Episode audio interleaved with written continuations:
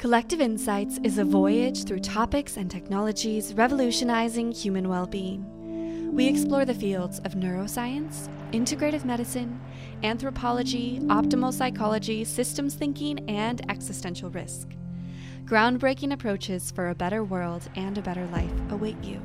Welcome to Collective Insights. Today's talk is with Dr. Rick Doblin, the founder of the Multidisciplinary Association for Psychedelic Studies. He is a dear friend, a warm hearted human, uh, and one of the guiding lights and pioneers in, the, in today's psychedelic renaissance. Uh, we get to cover all kinds of things. Uh, my conversations with Rick are always engaging and fun, never dull.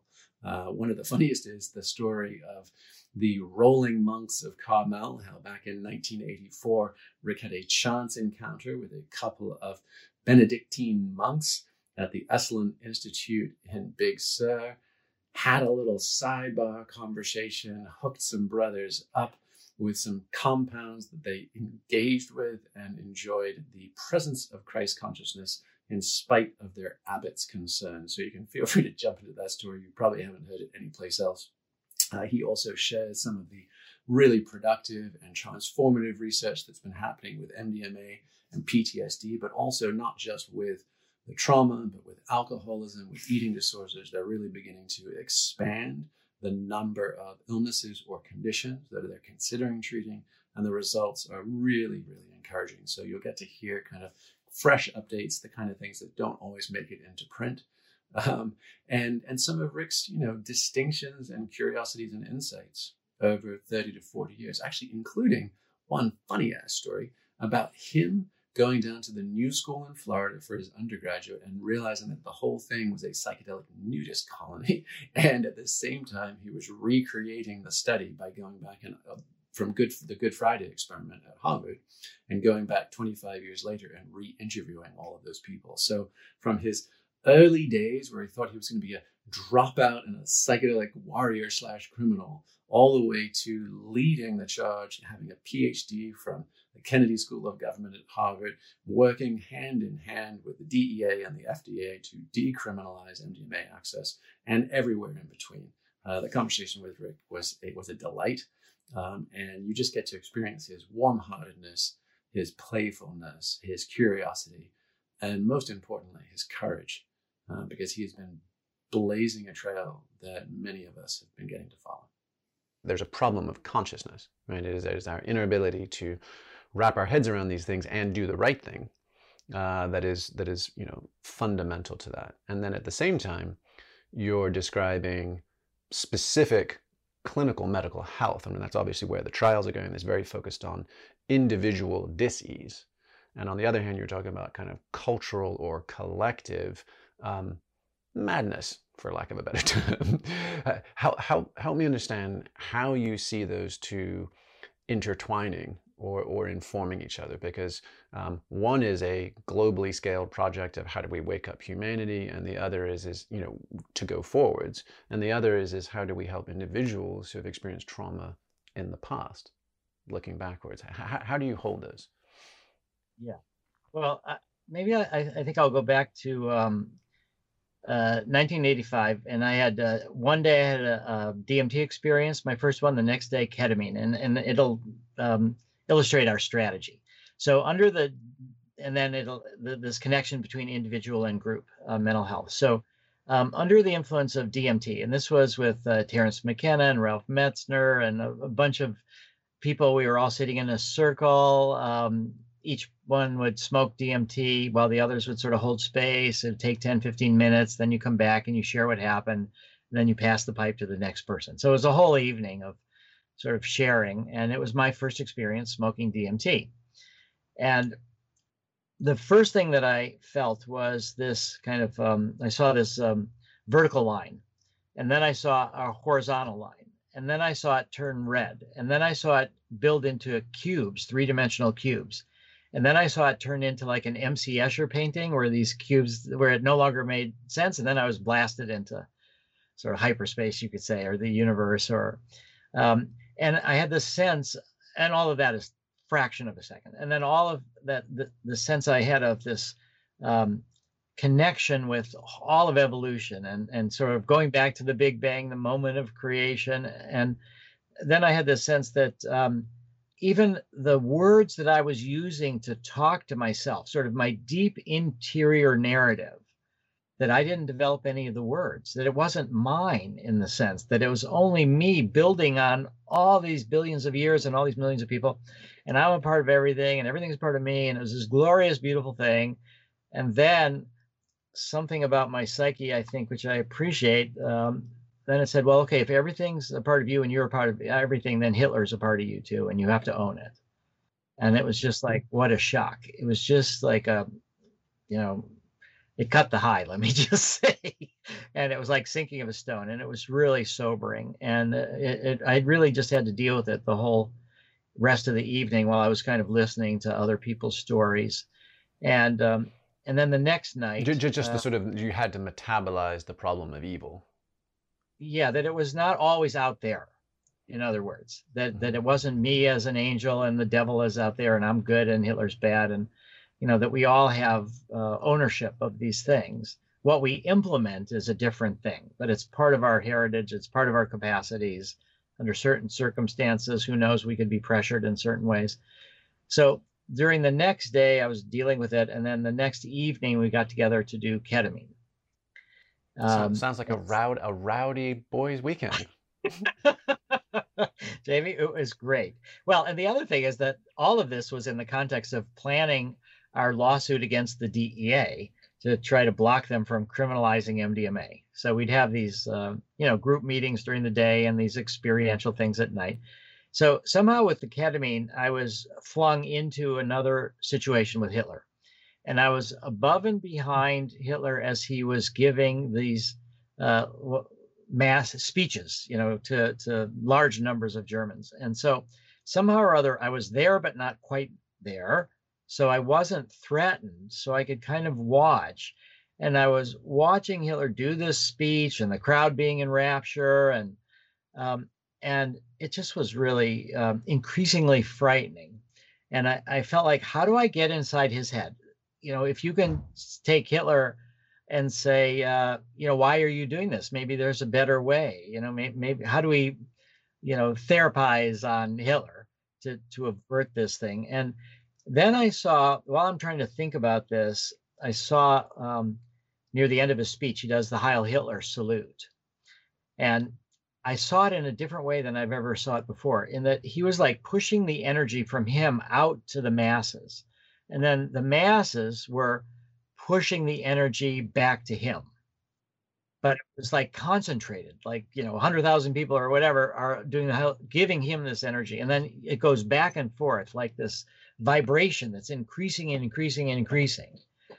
And you know, they're all the one and the many are sort of merging into this kind of um, ecstasy, you could say, even of this sort of blending. And it was terrifying. And I, I felt like if I couldn't look at it, um, I wouldn't be able to, to pursue my mission. And I realized uh, with ketamine that you can breathe, that if you breathe, um, you know, you can help uh, metabolize fear or so.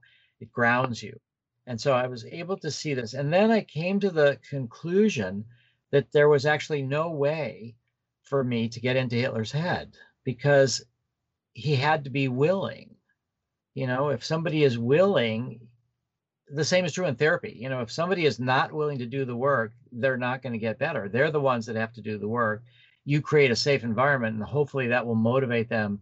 And hopefully their suffering also motivates them to try to do the hard work. So what I realized was, ironically, that easier than changing the mind of uh, evil dictators, it will be easier and more important to change the mind of the masses who don't get as much from it. They're giving away their power.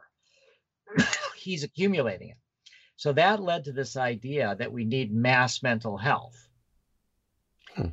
as the solution. We need millions, hundreds of millions, billions of people to be more spiritualized, to have this sense that we're all in it together, um, not to have all these different groups fighting each other, but that we're all in it together. We can, and that that kind of we're all in it together can be something that cherishes and appreciates individuality that it's both the mass and the individual, and both are enhanced at the same time. That you can become more fully yourself in this kind of uh, embrace of the group. Mm-hmm. That it's not that everything is homogenized into one thing, that, that we are joined together, but we become uniquely who ourselves are. So let's look at our bodies. You know, all of our cells are joined together, but they're highly specialized. You know, people are listening with their ears, they're seeing with their eyes this dialogue that we're having now. So our bodies mm-hmm. become highly specialized, but they're all united in one thing together. And then mm-hmm. our bodies, you know, united in culture and all of that. So what that means is that the individual work that we do to help people heal their trauma and to help them become more fully themselves, if we can reach enough people, we can have an impact on mass consciousness. And that also means that we need to be, on the one hand, working to medicalize as a key tool in our society. You know, if there's any kind of mm-hmm. um, religion, you could say, of the West, um, it's science, although we have so much science denial going on now. But so we have a, a war between the irrational and the rational. Mm-hmm. So I felt like we need to medicalize through science. That's the way to counteract all the propaganda people got about psychedelics. Mm-hmm. But at the same time that we're trying to do that, we need drug policy reform. We need people to be able to access these drugs without going to their doctor or without going to a religion for religious freedom, just as um, personal growth, just the um, similar, I would say, but a, a, different approach, I think, than with alcohol, you know, that or with tobacco, or, you know, there, there are limitations, there's regulations. And I think we should have a licensed legalization system where you get a license to do psychedelics. You go to a psychedelic clinic, you paid for by the tax money, and you have an experience under supervision and you know what you're getting into then you buy you can get a license to buy a whole bunch of different kind of psychedelics so you sort of get your psychonauts learner's permit and then you get the real deal and you can keep going exactly exactly and and i i think you know it, um, you know timothy leary gets a lot of criticism and rightly so he also gets a lot of praise but this idea was an idea that timothy leary talked about in the 60s that there should be a license to do oh the licensing yeah for sure. Yeah. So, so, so you've actually taken it further, right, with your idea of decriminalization and sort of open access and a sort of libertarian, you know, um, well, you know, I wouldn't say cognitive liberty but, perspective. But I would say not liberty, yeah, sort of libertarian. I think there's a um, libertarianism. I think goes too far on the individual rights and not a lot enough on collective responsibility. Mm-hmm. Yeah, so, so, so, maybe we can call it cognitive liberty versus the connotations yeah. of libertarianism. So, and in all that, I mean, you, again, you're, you're you're touching on so many. I mean, by the way, that was a that was a humdinger of an explanation as to the relationship between individual therapy and collective consciousness, going down the K-hole into hyperspace, weaving in Hitler, and then throwing in, you know, open access and, and learner's permits for, for inner space. I think it would take me a well while done. to figure out how to articulate that. yeah, yeah, well done. Um, now, now in that, you were talking about this idea of how do we find our sense of connectedness and at the same time preserve our autonomy and agency, right? Because obviously, yeah. whether it's Third Reich or whether it's you know development of, of spiritual cults or any of those kind of things, the yeah. merging or union and the dissolution of boundaries often leads people to make bad choices. and yeah. and how do we do? How do we? Where do you see is the tightrope or the, the royal road, depending on how wide you think it is, of being able to experience cosmic union or some other form of, of merging or oneness while maintaining agency via the psychedelic experience divorced from the two areas that you described religion and a therapeutic context because they, they but certainly both have limitations, but the upsides of them is they do have accumulated cultural best practices, right? They say, go here, don't go here, try these things in this order, definitely stay away from that neck of the woods, versus leaving everyone to their own recognizance with very powerful tools in what is fundamentally a antinomian experience. You know, the, one of the classic signs of the psychedelic experience is sort of I realize a lot of rules, structures, codes, maxims that I used to take as, as socially defined truths, I now realize are maybe relative or irrelevant. Um, how do we strike this balance between just giving people all the matches and hoping to God they, you know, they build a fire to cook with and don't burn the forest down? Well, let me say that that's the key question. How do we do that? Um, uh, trial and error. But I, I think the the main point I would like to say in that sense is that um, we need to um, recognize that um, people have to do their own work. So in a therapy setting, it's the power dynamics. So a lot of times, shamanism in certain contexts, the shaman does the healing you know, through the Icaros or through blowing smoke or through sometimes, um, you know, through kind of magic tricks that they try to do to marshal the placebo effect or, or, or whatever. So what we've tried to do is shift our whole therapeutic approach is based on we are not doing the healing. We're not doing the hard work. We meaning the um, therapists. That the people heal themselves. So what we want to do is to empower the individual to learn the tools and techniques of self healing so that they're not giving away their power to others to do that. So eventually, I would say, um, maybe even um, 20, 30, 40 years, we're going to be learning a lot about the placebo effect. And we already know that uh, you trick your mind, different mm-hmm. things mm-hmm. that you can do healing. You can do amazing things with your mind if you're believing certain things.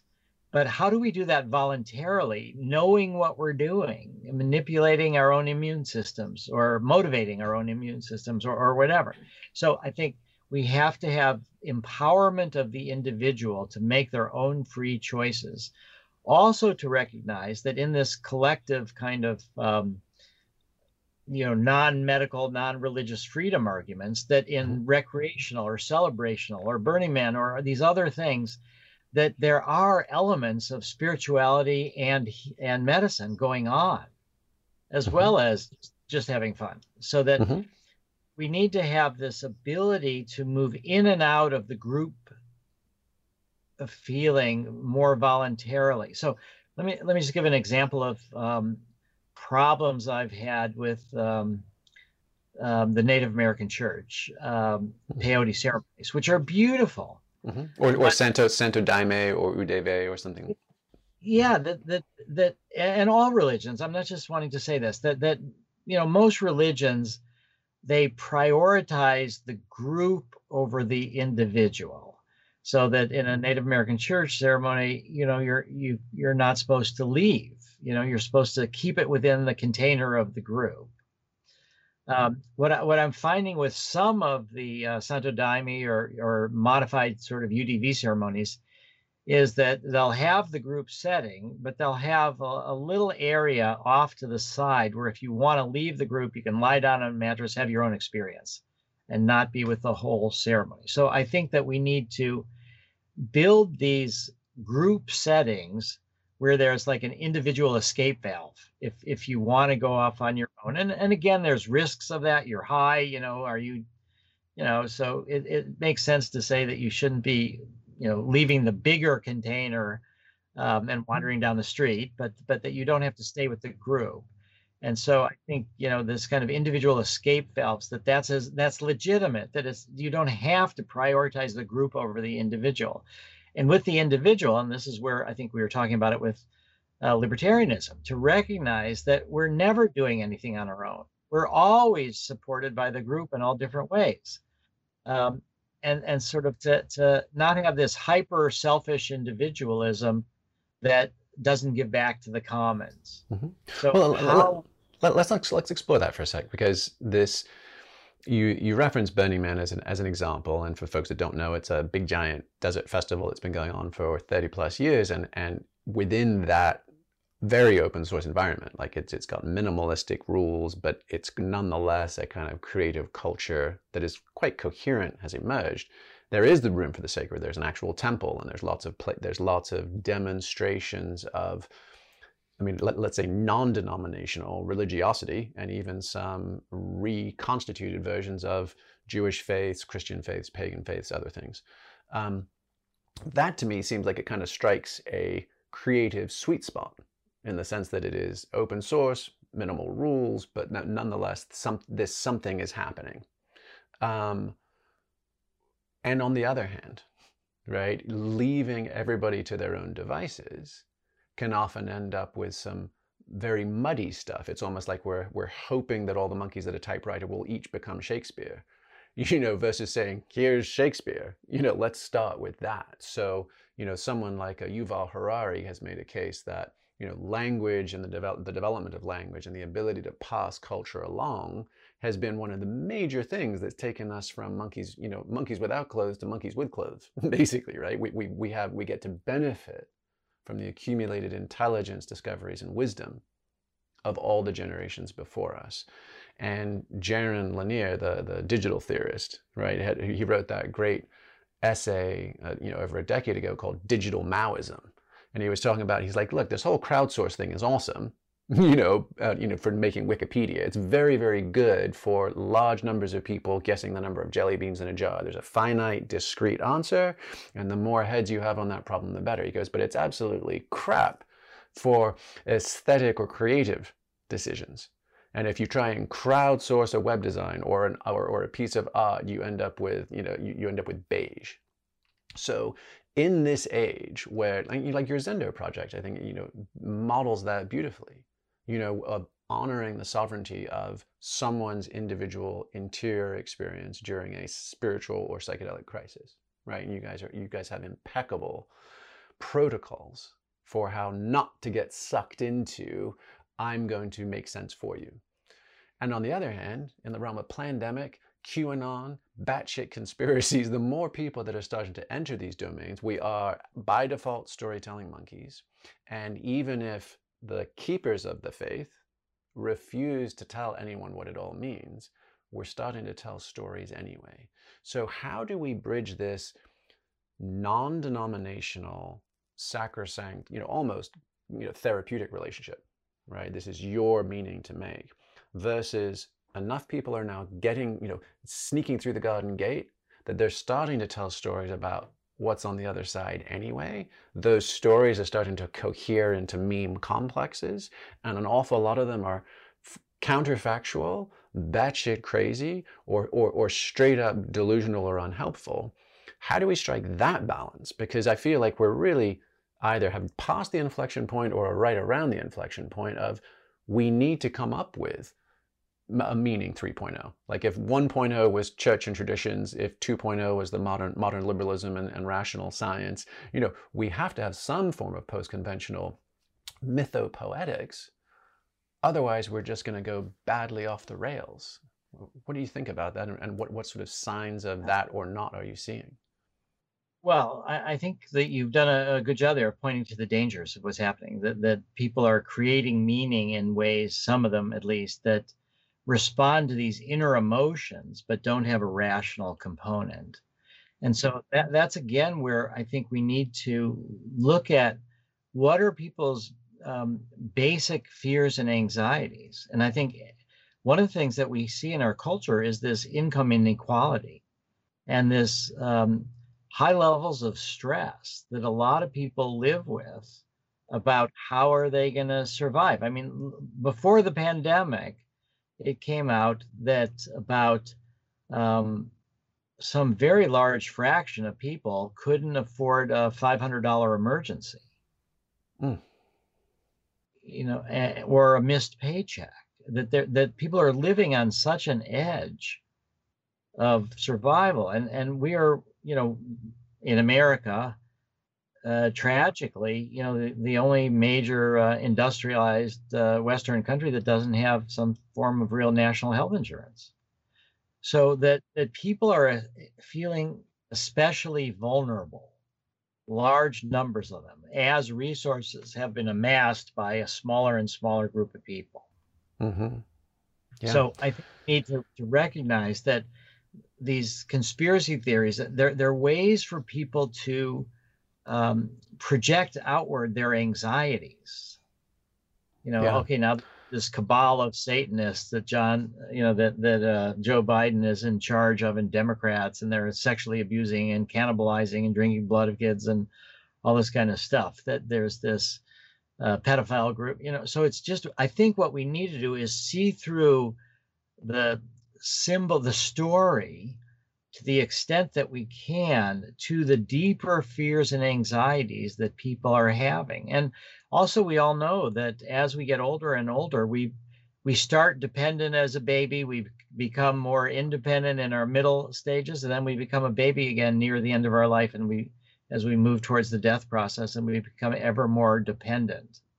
And so if you have this sense that the world is not a friendly place, that once you become dependent, you are going to be taken advantage of, Mm. that Yeah. the road ahead looks ever more terrifying. And if you're struggling during this middle period, how are you possibly going to take care of yourself as you start losing your facilities and getting more and more ill and not really being able to provide for your own survival when you need help from others? So Yeah. I think that's the key thing is to not so much get hooked up. Oh, these guys are crazy, and this QAnon thing is ridiculous, and which it is all of that. Uh, but it's how do we get to the deeper fears and anxieties that people are experiencing that that cause them to need some sort of story that explains things. Yeah, because we are we are narrative creatures, right? I mean, it feels like the you know a functional definition of trauma that I heard is it it's it's two parts. You know, one is the neurosomatic imprint. That's the sort of body keeps the score, Bessel van der Kolk kind of idea. But the other is breakdown in narrative. You know, like like someone suffering from, uh, you know, I lost a buddy in Iraq to, to an IED. Some of it is bomb blast and, and head trauma. And the other part is, why did my buddy come home in a casket and not me? and and what are we fighting for and is this just you know it's it's those unravelings or or how could i be sexually traumatized in a family that was supposed to love me and, and keep me safe. It, it's it's those narrative collapses. So in those vacuums we're absolutely it's the whole fools rush in you know where angels fear to tread right? We, we are creating um, these mimetic mashups but my sense is, is they're, they're often quite degraded. They're not even especially that, that's back to the jaron lanier critique right? We're, we're getting muddy. We're not getting inspiring new mythopoetics or, or god help us if we do. Because like i mean qanon is a classic example where it is, it is an amalgamation of a whole bunch of things left on the cutting room floor glommed together in something that feels truthy you know? Um, but if you try if you pull on any of the threads the whole thing unspools um, I don't know if you're familiar with Molly Crockett's work. She was at she was at Oxford for a while, and she's now at Yale. Um, but she gave, to to your point about exactly what's happening and people under stress and what are their needs. Uh, she's done a phenomenal cross section. She actually presented this at, uh, at in Davos, but it was the idea of that when people are chronically under stress, dopamine and serotonin uh, and, and oxytocin deplete that when you're low on serotonin, you actually end up primed for um, basically righteousness and vengeful action, even if it harms you. and that when you get back into rallies or groups or crowds, and that could be a political rally, it could be a sporting event, it could be, you know, uh, Nuremberg, right? Dopamine levels jack, as do oxytocin, and, and the dopamine will create a decrease in hyperaltruism. I mean, we give a let we give less of a shit about the stranger, it's basically like someone being coked up, right? You know, I'm high on dopamine and I and I now am less altruistic, and I become high on oxytocin, which actually creates ethnocentric in-group bonding and increases my ability and desire to other the other. Now, all of those chemicals are the ones that play straight into the lane of the MDMA work you're doing. Yeah, yeah. So let me first by say that uh, Bessel van der Kolk, um, who you mentioned, uh, Body Keeps the Score, he's the principal investigator of our Boston site. Hmm. So we're working very closely with him, and he, he's uh, even written about how he thinks MDMA is the best, uh, with therapy, is the best treatment for PTSD that he's discovered so far. Mhm. So that's really the, the other part about this um, thing I wanted to share is this idea of narrative creatures. and so one of the things that's most amazing about MDMA therapy, and this is also true about psilocybin therapy, general psychedelic therapy. Um, in an MDMA therapy session, it's about eight hours long. Um, we have a male female co-therapy team. There's preparation and integration afterwards. But in the actual session, we're playing music, people's eyes are closed, and roughly around half the time, people are just um, in their own inner worlds. And the other half the time, they're talking to the therapists. With psilocybin or LSD, it's more like 90% of the time, sort of, they're in their inner world. They're not as verbal, it's not as communicative. But in both cases, what's happening is absolutely amazing storytelling that people are doing about their own life story. And often it's in metaphorical um, elements. So, so just as an example, um, you know, one of the persons was a vet who came back from Iraq, and he was um, filled with rage. You know, a lot of people were killed. Uh, you know, you you do have the survivor's guilt. Why did he survive and these other people didn't? But he was just filled with rage. Rage, and during an uh, MDMA experience, he had the idea that the warrior self that he had seen what it could do in Iraq and it had terrified him. That when he came back, he had to keep it in a cage inside his body. And it was now a gorilla in a cage inside his body. And this gorilla didn't like being in the cage. And this gorilla was reaching through the bars with a knife to stab him in the side. You know, that, that he and this warrior self of him were at war and that he had to, you know, try to become a civilian and keep this in the cage. And so, under the influence of MDMA, he's recognizing that this warrior self kept him alive, as well as a lot of random luck, but that also that he was making it worse by having it caged up. And so the imagery then became um, I'm going to um, let it out of the cage. First off, I'm going to pull the knife out of my side, and then I'm going to let it out of the cage. And then these red, hateful eyes, you know, were that he was looking at when he was giving it some freedom were sort of dissolving into something more um, friendly. And then he realized that this is just a part of himself, it's not the whole self, and that he needed to be friended. And by the end of the experience, um, he and this warrior self gorilla had embraced and he didn't solve all of his PTSD, but he solved his rage problem. Hmm. So it's this incredible metaphorical process that people are going through during psychedelic therapy that is also sort of under awareness. We're always telling ourselves certain stories.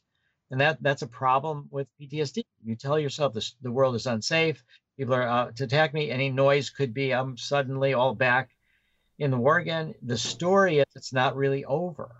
And so yeah. you have to kind of work through it and then put it into long-term memory storage so that it's over and then you can rewrite a new story for yourself. So I, I think yeah. that this idea that that we are these um, narrative creatures and we're sometimes trapped by our stories and we don't even know the depth of our own stories. You know, I'm a fuck up. I hate myself. I'm never perfect. I was always criticized. You know, what, whatever. You know, most of us have that kind of I'm imperfect human.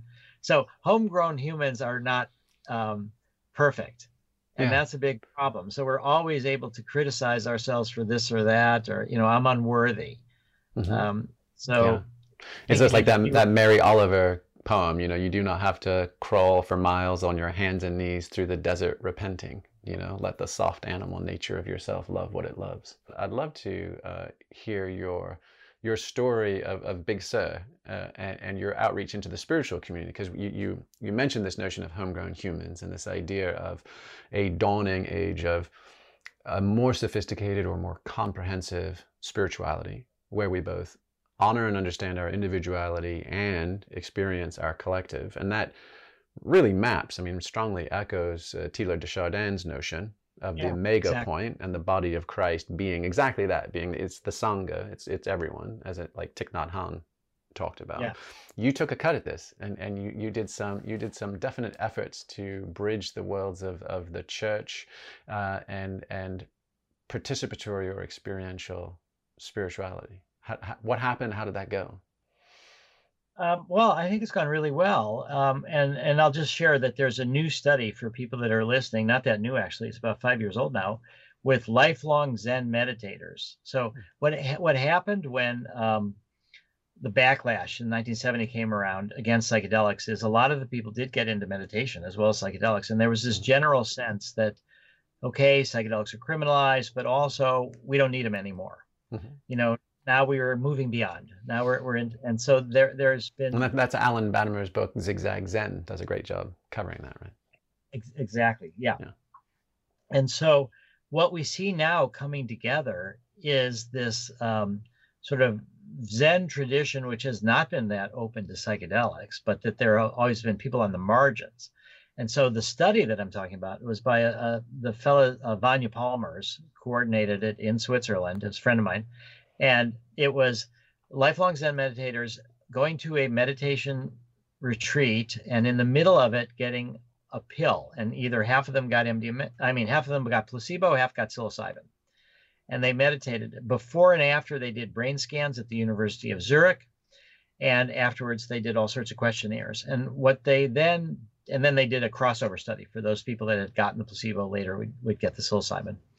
And what they demonstrated because you didn't want a bunch of pissed off meditators feeling that they've been cut out of the game. Yeah. Exactly, exactly. That would not be good. And so um, they discovered that there were brain, brain changes that they could identify, that there were um, ways in which those people that had not used psychedelics or never, or not for many, many, many decades, would experience states of mind with the psychedelic, with the psilocybin, that they could use as a guidepost for how to aim their meditation in a way, even though it's without purpose, suppose you know, but that they could deepen their meditation practice after mm-hmm. that experience. So we're seeing a lot of these spiritual um, communities, meditative spiritual communities that had sort of gone beyond psychedelics starting to weave them into their practice. Um, mm-hmm. There's starting to be a lot of um, studies with mindfulness. You know, mindfulness and meditation has now become more widely accepted mm-hmm. as a very powerful tool for, for different kinds of mental illnesses, but also just for general mental health and all. And so the mindfulness community is feeling comfortable enough to start weaving in psychedelics to blend with mindfulness. Um, I did a, a um, podcast uh, two days ago with Andy Weil, hmm. and developed integrative medicine. Mm-hmm. And also, integrative medicine is now mainstream enough. It set the ground so that we can start weaving in psychedelics to integrative medicine. Mm-hmm. And more. So I, I see that the spirituality and psychedelics, which have been seen in some ways as different by some people, actually are very intertwined. There's a and you, and you didn't you, didn't you you pulled this off because I mean describing Zen, describing mindfulness, you sort of think, oh well, that, that figures that that that that bunch, you know, they'd be down with it. But you you've also had um, some fascinating experiences within like the bastions of Catholicism. Tell tell us tell us about. Uh, Rabbi Zalman Schachter spoke to the Washington Post and compared MDMA to the Sabbath. And Brother David said that a monk could spend his whole life trying to reach the mood, the enlightened attitude that you can get from MDMA. So uh, at one point, there were several monks at the monastery doing MDMA. And I got called in uh, by Father Bruno, who was the head of the whole um, monastery. And it was this, uh, I wouldn't say inquisition, it was this uh, question about what are my monks doing with your drugs? And I shared with him, Robert Mueller, this whole thing. I shared with him the Good Friday experiment, what was going on. It was still legal. And at the end of the conversation, he was satisfied enough to let it continue to take place. Now, this was still while things were um, legal, mm-hmm. but but it was just amazing. Even these traditions where you might not expect such open-minded people, mm-hmm. but when you move through the dogma to the mysticism underneath it, the mystics of the religions have more in common with each other than they do with the orthodox of their own religion. Yeah, absolutely. And and so so so so let's explore this a bit more because that idea. I mean, and again, you know, you can't make up the uh, the the, perf- the perfectibility of this, right? I mean, everybody knows it as ecstasy, but back then it was Adam. You're sending, it, you're giving it to monks who are contemplating yeah. Christ consciousness and being back into the garden, you know, and forbidden fruit that gets them there. Um, that is such a that's such a perennial dynamic in all, as you said, I mean, the Sufis have been persec- persecuted in Islam, the, the, the, the Tantrikas in, in Hinduism, even, even Tibetan Buddhism is often looked, right? It's going to look askance by, by Zen and Chan as like these wild ass mountain shaman people. Um, so generally, the freakier and deakier the mystical sects are, the more violently and thoroughly they get shut down or repressed at some point. And this kind of all comes back to we, we've we've explored it from the Zendo project side and the therapeutics of like not making meaning for people, allowing them to construct their own, and we're exploring it from the institutional orthodox religious side as well, which is how do we reconcile the it's almost like mercury you know it's like quicksilver. It's very hard to kind of grab or grasp the antinomian experience you know that bows to no man as we become an you know adam as we become first man or, or or anthropo some form of you know what we've been playfully calling homegrown human. Like once somebody has been to the to the mountaintop or the wishing well pick you know pick our analogies um, they're decidedly disinclined to submit to the laws of mankind again. And and yet and, and at the same time there's a lot of narcissism magical thinking delusional stuff going on. How do we strike this balance? Like is there such a thing? Would you be so bold and like if, if it's not MAPS who would it be? To articulate a provisional roadmap for meaning 3.0 sort of like hey enough of us are getting through the garden gate now. We're starting to understand the plants the flowers maybe some of the the, the, dangerous and, and, and, and the uh, comfortable beasts you know, the two-leggeds and the four-leggeds. Now, how do we start creating a nomenclature and a way of being as more and more people come through this experience and start living their life informed from or, or centered on this experience? Can, can we well, pull this off? Yeah, so I, I think that the way that we're going to need to do this, and this is very difficult, of course, is to go to the fundamentalists and to try to help them have these deeper experiences the same way that i talked about the people that have all these fears and anxieties that, that project on these conspiracy theories mm-hmm. we have to sort of have mass mental health so we have to have an outreach from those people that are um, more comfortable in a way more uh, nuanced mm-hmm. to those people that are solidifying into fundamentalist kind of thinking and so there has to be this really big i think um, outreach from one group to the other and to try to help the fun the fun you, you talked earlier too about this idea of um, you know your story and if you end up hmm. giving up your story you're often left with nothing i think that's the the worry of the fundamentalists is that if they give up the idea that jesus was resurrected and that there was a virgin birth and that all these kind of magical thinking what we need to do is is take those people that are kind of um, trapped in some ways or see no way out of fundamentalism and say to them that when you give that, if you were to relax that, if you were to accept this idea that, um, you know, maybe there's not only one way to heaven and everybody else going to hell, mm-hmm. that, that, that you're not going to be left with nothing and you're not going to have to give up the tradition that you grew up in that has meaning, but you just see it more symbolically than literally. So, how much, let's just fast forward the classic Faustian stories, the Pandora's box, like, it, are psychedelics are they best left in the box? Should the box be flung open wide? What what are the potential unintended consequences? For instance like I totally understand the idea of, hey, our wounded warriors and veterans deserve to be healed. They tried to serve our country and they, and they took hits for it. I can totally understand that traumatized people in police forces, you would want them to be better connected and more able to relate and have empathy to the people, you know, to reduce crime, you know, violent, unintended violence, accidental shootings, all the kinds of things we've been seeing. And on the other hand, you could have the US Army be like, MDMA, that's awesome. We have we have drone operators in Vegas that are getting a little tweaked out from doing this horrendous thing that we're asking them to do.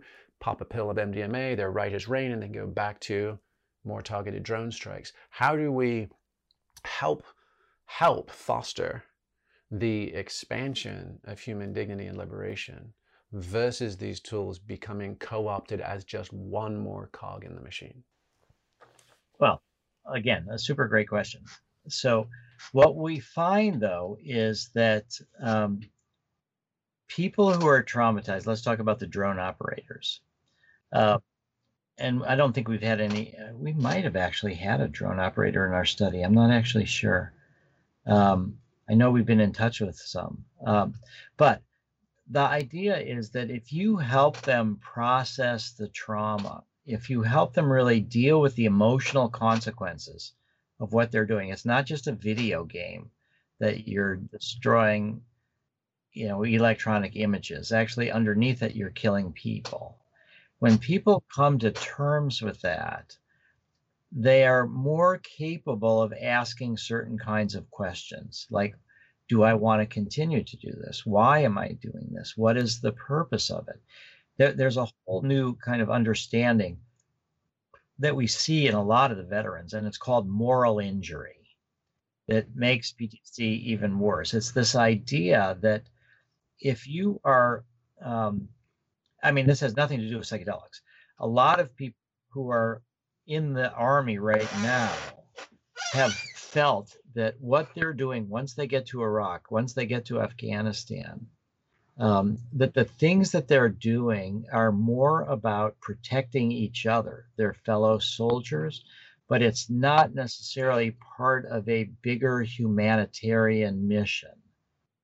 That we never should have gone into Iraq, that, that we're not helping a lot of these cultures. So that this moral injury, people can wrestle with that more. So I'm I um, I'm not a pacifist. I think we need an army. I think the world is a dangerous place. Um, so I think that it's not well. A, a, German psychiatrist who's a close friend of mine, uh, Torsten Passie, said, um, "Would you give MDMA to a concentration camp guard? Mm-hmm. You know, traumatized by what they're doing." Well, yeah, and it, it feels to me like that there's an important distinction as to basically who is funding, underwriting, sponsoring, endorsing that experience. Because if effectively you saw it as we're engaging in cult deprogramming from the machine, right? And, and so, mm-hmm. so this is a veterans organization, and we're saying you've exited the moral hazard you were in, and you now need to reconcile with that and then rejoin society. I get that. That makes total sense. The gray zone for me is what happens when it's the police department or the army funding, sponsoring, coordinating, because if it's successful, the very thing happens is they don't have any more army. And I mean, that was back in the like what late 50s, early 60s when they did those LSD studies with, you know, the army and, and you know, they dosed all the troops and half of them just put down their M16s and walked off the lot. They're like, well, fuck this. And of course, those studies didn't persist. They undermined well, the very system that was, you know, that was sponsoring them. I think it was more short term. They they yeah they couldn't pay attention to marching in order like but but I, I, think it's an individual choice. I think there's something noble about uh, being willing to sacrifice your life for the greater good and volunteer for the army. On the other hand, you know there's economic reasons why people do it, but there, there's something noble about it. And what we really need to realize, and this is let's get back to mass mental health, is that in America we have civilian control of the military so what they're sent to do is decided by politicians. And that therefore we need a much broader base of mass mental health. So we elect politicians that have more humanitarian motives rather than selfish motives.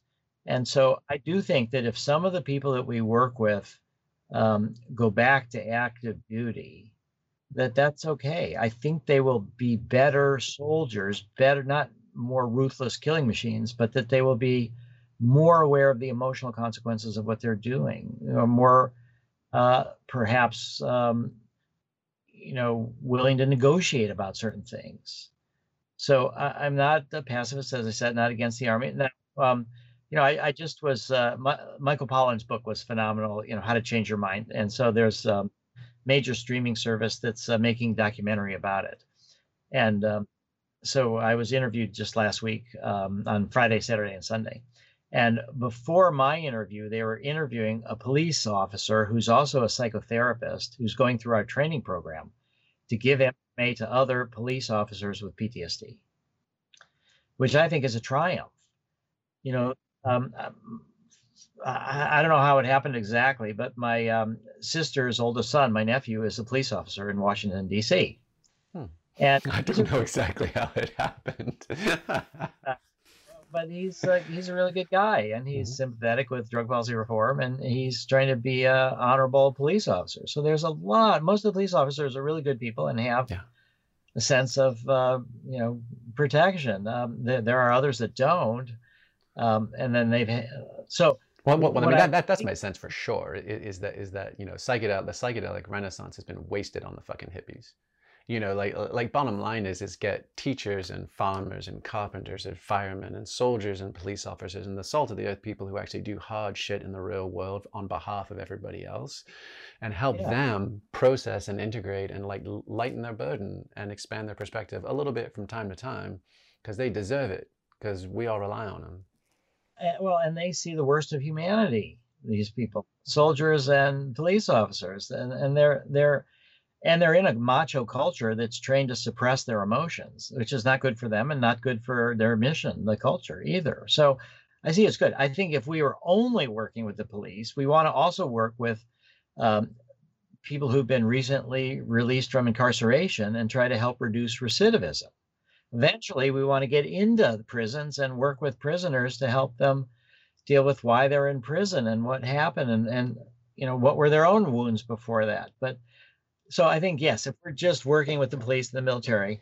um, that would not be as um, balanced as trying to work with uh, well to give you an example we want to move to the european medicines agency. We've negotiated with them. We need to raise a bunch more money to do that. But in our negotiations with the European Medicines Agency, they said that they want us to include refugees or migrants in our phase three study in Europe. You know, eventually we get MDMA into um, the refugee camps. We're working with people that are trying to see if they can get permission in Lebanon with after the big explosion and all the trauma that's in Lebanon. So we're trying to work on the Israeli side, the Arab side, the police side, the criminal side, the military side, the the victims of uh, human rights abuses, mass mental health, healing for all. And yeah, so I think that's, that's really.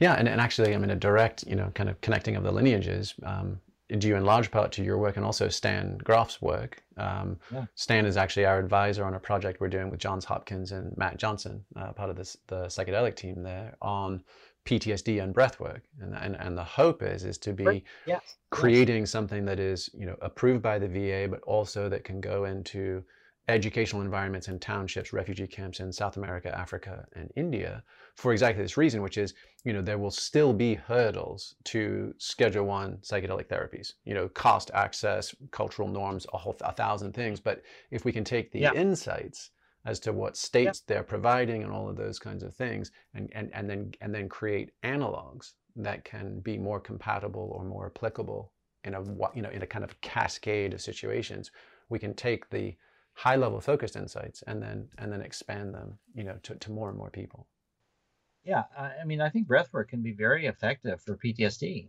mm-hmm. um, yeah. and and so i think it's a great project but i think stan has always been of the view that we just need a range of tools. Yeah. We can't throw out the breath work. We can't throw out the psychedelics. We can't throw out meditation. We can't throw out non drug psychotherapy, which yeah. works sometimes without any of these other things. I mean, I, I just saw a study in Nature this week actually that was talking about, I was at Stanford, and it was basically they were imaging mice and then and then epileptic human patients um, on ketamine, and then we're, we're finding deep delta wave brain state, specifically three hertz. And then they went back and, and saw that, and they're like, okay, and that was that was that coincided with the dissociative out of body experience typical of the ketamine um, dose. And then they reverse engineered it with optogenetic priming and stimulated the brain, I think at the hypothalamus, at three hertz. And then just that mechanical stimulation created the same out of body experience. And so you, you see, and you know, so you're like, oh wow, so delta waves show up in nitrous oxide activity, ketamine activity. It's a deep brain stem reset. It happens to have this dissociative imp- impact, which happens to increase information and inspiration and be antidepressant. And, and it shows up in Dzogchen meditation and certain other very advanced esoteric meditative or contemplative techniques. And you're like, okay, fascinating. Now we've got a dozen ways to stimulate delta wave activity. We are now device agnostic, right, as the mechanisms in. And that's really yeah. empowering. Yeah. And one of the really important things about that is that what we realize now is that psychedelics don't produce a psychedelic experience. Psychedelics produce a human experience catalyzed by psychedelics, and you can get there in other ways. And what that shows is that it's within us. It's not that it's this overlay that's coming in with the drug, and when you remove the drug, it's not real. You know, it's somehow or other a drug experience. But the drug is more of a doorway into our own depth of experiences. And the fact that you can do this with breath work or certain kind of brain stimulations or other things is actually really a good thing. It, it, it, sort of validates the experience. And we don't need to say, oh, I mean, I think that was one of the big mistakes of the 60s this idea of that um, those people that had a psychedelic experience somehow or other had more insight than people that had never done it and unique knowledge. Hmm. And I think that that was really um, an egotism produced by you know ego dissolution drugs that that we're smarter than everybody else. So so the mm-hmm. counterculture did a lot of this us and them stuff. So mm-hmm. I think it's very inspiring. All these new approaches to recognize that these are experiences within um, human capacity, and there's a lot of different catalysts. Yeah, yeah. And, and it's and the just... same way it's not fundamentalist about a religion. Like, oh, psychedelics produce unique things, and you only get to them through psychedelics. Uh, not the case at all. Yeah, it does feel like there's a much bigger pattern language to human consciousness and culture. And and the benefit of drugs is, you know, as Oliver Sacks said, you know, they, they, they provide a shortcut and offer transcendence on demand. But rather than that becoming also the Achilles heel, which is I don't do my push-ups, I don't do my work to earn the experience. Like that's that's sort of again the Jungian beware of unearned wisdom, right? So rather than getting stuck there, you're like, oh, if they produce transcendence on demand, then that allows us experimentally and experientially to capture exactly what is happening in those states and then be able to reverse engineer them via more sustainable, scalable, safe, effective tool suites or continue using those tools but in fact but yeah. but but provide cultural context and wrapper around them. Yeah. And and also i would just add that they don't produce it on demand in the sense that it requires more than the drug it requires a certain kind of attitude, a certain kind of open, safe, supportive setting, so that it's not just the drug. People can have terrible experiences with psychedelics that are not spiritual, that don't make, they're not therapeutic, and they end up worse off. So that it, it's more than just the drug, it's the context. And I think that's the key point here is what we really need to be doing is building a culture that has contexts for this full range of non-ordinary states of consciousness, which Stan likes to call non-ordinary states, that we need to be really thinking about contexts. And so there, has been a lot of people now with the rise of for-profit psychedelic pharma and stuff. People want to develop new drugs and patent them, and um, improve on MDMA, improve on LSD, improve on psilocybin, all these different kind of things. And I'm like, go for it, you know. But my interest is more about creating contexts for the drugs that we already know about that have great potential. And that that's really the the we don't so much need one more molecule. We need new context and that's what drug development and pharmaceutical drug development with psychedelics is creating is working through the regulatory system to demonstrate safety and efficacy to create new legal contexts which will ideally be covered by insurance. We're working on that as well. Then we'll be distributed through thousands and thousands of psychedelic clinics. And these psychedelic clinics will not be here's a MAPS clinic that does MDMA, here's a, a, a Compass Pathways clinic that does psilocybin, um, you know, here's a ketamine clinic over there. It's not going to be like that. It's going to be the, a new profession of psychedelic therapists. And these hmm. people want to be cross trained in all of the different modalities. Ontological DJs. Yeah. Um. Yeah. it, and that that's what's going to be happening. Well, well, okay. So to that point, though, right? You said, hey, it's not to say you know you you you pushed back a little bit on the unearned wisdom or, or, or, transcendence on demand. You say it has to be earned, you have to show up for it. And then I think another Swiss study that came out this month was the com- combination of LSD and MDMA, which, you know, colloquially well, is known as candy flipping, right? And the idea there, yeah. presumably, is that they're looking to dampen or buffer the internal experience of LSD with the more emotional, safe and secure, feel good of MDMA. Follow. Yeah, it's great it's a great combination. Right? Yeah, it's a great it's a great combination, he says with a Cheshire cat grin. Yeah. And so but so now now to your point about engineering new molecules, right? That way lies soma, right? That way lies the one that requires no steering, no effort. You pop the pill and it's just, you know, whatever, four to eight hours of awesome. And and is there danger in that? Like you, you mentioned ibogaine, and ibogaine will never be abused because it is a trial to go through, yeah. right? You you earn your fucking wisdom on on on yeah. iboga, right? Candy flipping, let's say whatever whatever Soma 2.0 looks like, could be problematic in that space. How, how do you see? And, and I don't want to be like a crypto Puritan and say that you have to struggle or suffer to earn it. But on the other hand, if it's too easy, do we lose something? Well, um, this is where we get back to what we are saying before about the placebo effect. Mm-hmm. So our goal with psychedelic therapy is to help people move through trauma or various other things and learn to heal themselves and afterwards to keep getting better without the use of the drug. So, the same way that meditators who would use psilocybin could deepen their meditation practice through this whole long period of time afterwards without doing more psilocybin, trying to integrate that experience. So, mm-hmm. the danger is that if we rely just on the drug, to realize that any place that a drug can get us, um, to some extent, we can work our way there through training our minds. Mm-hmm. And so I think it's that issue that if you're using a drug to have an experience that you then try to integrate and move towards that without having to do the drug all the time. Mm-hmm. I mean, there have been moments where I felt like I was on MDMA, even though I wasn't. Mm-hmm. Um, you know, just certain loving moments, certain openness, just things sort of came together, magical moments. And so I think, you know, it's hard to do that at will, but it that's the goal. So if the goal is only to escape or to have a particular experience, but not to bring it back and integrate it so that you can build your muscles up to try to do that to some extent on your own, then I'd say it's more dangerous. To the extent that you see these as teaching tools that can bring states of mind that we then can try to work on in many different ways mind calisthenics meditation all these different ways to mm-hmm. uh, try to replicate it. And and i said one day i think you know 30 years who knows when we're going to hopefully put a bunch of research not us necessarily but others into how do you catalyze the placebo effect how do you get your immune system to really start going after cancers when they're very early, you know, hmm. consciously. Mm-hmm. Can you do that? Yeah. Maybe, we can. Yeah, I, th- I, think I think at, at heart, and this is awesome and perfect, and, and, and you're absolutely the right person for your job. I think you're fundamentally more optimistic than I am about the law of unintended consequences. I totally believe that. And so, right? actually, let me ask you a question.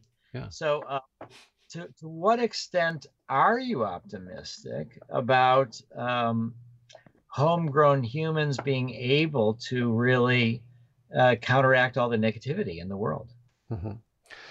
Yeah, well, that that is a beautiful question. I mean, my sense is is that the chance we have is for people to self-initiate and initiate each other um, into that death rebirth experience that that ego death and redemption, the the letting go of our pain and our past traumas, the understanding of our perfectibility and our connection, and and and then taking up the yoke of what is to be done joyfully and courageously.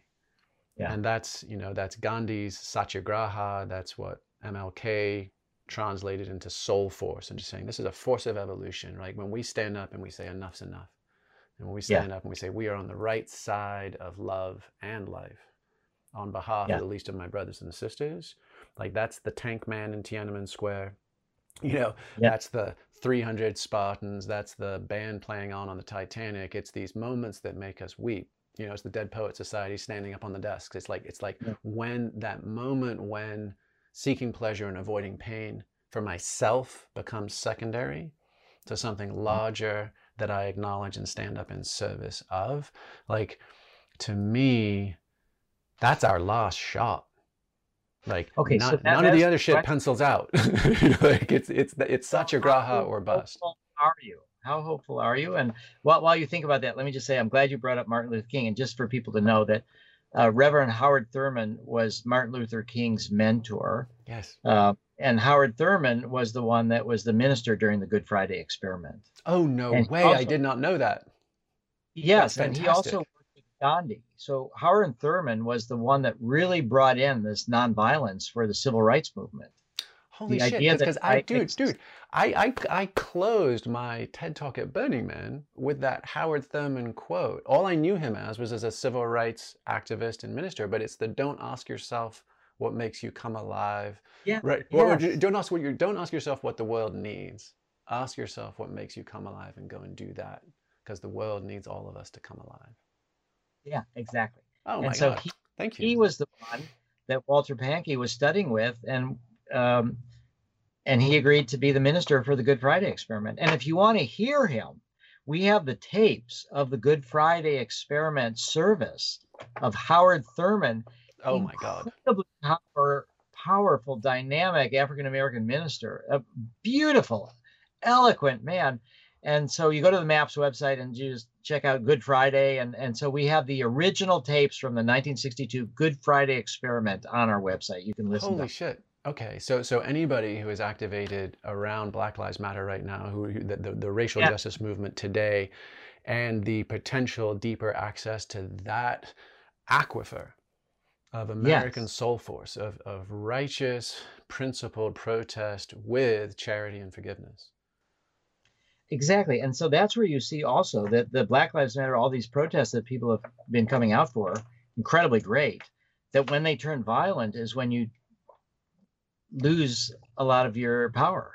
we lose soul force right when, when it goes from the, we're taking a stand for the infinite game all of us playing to the finite game let's smash this thing and take what's ours Yeah. regardless of right or left you Right. lose the exponential force multiplier Exactly. And so Reverend Howard Thurman was one of the principal ad- advocates of this nonviolent philosophy that Martin Luther King later adopted. Dude, that make that that makes my day that makes my week for you to close the loop on on his legacy thank you Oh, great, Jamie. Yeah, terrific. Okay, so now let's get back to So yeah, Um, so- okay. So so here's my sense. My sense is is that um, John Gray, who's a who's a professor at London School of Economics, um, he wrote a great book called Black Mass and the Death of Utopian Thinking. So right, he, he's he's very good at cautioning against any hockey stick because he's like that's at its core it's just judeo-christian alpha and omega. And even the communists did the same thing. It was basically just you know uh, uh, the second coming minus baby jesus right? And and so something like we give everyone psychedelics and the world wakes up and opens our hearts and we go marching off together you know has a has a tendency it can fall into that trap right? Where you're Mhm. like oh be careful because if the ends are literally heaven on earth or heaven off this earth then the means are always justified and that way lies totalitarian groupthink. So my sense is is that it's closer like the place i find solace is again to follow king to thurman to gandhi to emerson and thoreau is is the Yeah. resonance with the bhagavad gita. You know where krishna is krishna is advising arjuna the prince and and and arjuna doesn't want to go into the battle because his family's on both sides and he's like i don't want to fucking do this and krishna's like you have to sack it up son because your time for cherished outcomes has passed and your only redemption now lies in the fulfillment of your dharma. Like play your part right? Mhm. you know with all your heart that's all you can do and i think that there, that's why it resonated with emerson and thoreau why with king why with gandhi mandela is, is the sense of if we're trying to lead through transformation our cherished outcomes are impossible. And and we have to do it anyway.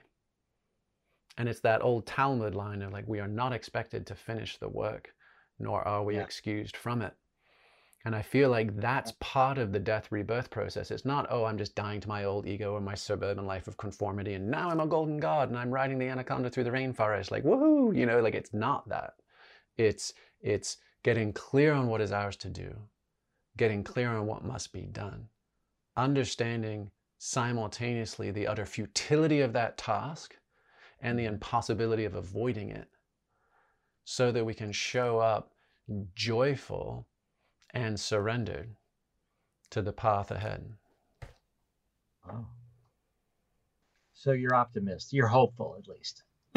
I am I am a transcendental optimist, a short-term nihilist, um, and and just figuring that hopefully we can we can stick the landing on the other side of the Stargate. Yeah. Okay. I'll accept that. That's good. Beautiful, dude. Thank you so much, Rick. Jay, it's been a pleasure. It's been a real pleasure. This episode of Collective Insights was hosted by Jamie Wheal and produced by Jacqueline Loera. This podcast is for informational purposes only. The podcast is not intended as a substitute for professional medical advice, diagnosis, or treatment. You should not use the information on the podcast for diagnosing or treating a health problem or disease, or prescribing any medication or other treatment. Always seek the advice of your physician or other qualified health provider before taking any medication or nutritional, herbal, or homeopathic supplement, and with any questions you may have regarding a medical condition. Never disregard professional medical advice or delay in seeking it because of something you have heard on this or any other podcast. Reliance on the podcast is solely at your own risk. Information provided on the podcast does not create a doctor patient relationship between you and any of the health professionals affiliated with our podcast. Information and statements regarding dietary supplements have not been evaluated by the Food and Drug Administration and are not intended to diagnose, treat, cure, or prevent any disease. Opinions of guests are their own, and this podcast does not endorse or accept responsibility for statements made by guests. This podcast does not make any representations or warranties about guest qualifications or credibility. Individuals on this podcast may have a direct or indirect financial interest in products or services referred to therein. If you think you have a medical problem, consult a licensed physician. This podcast is owned by Neurohacker Collective.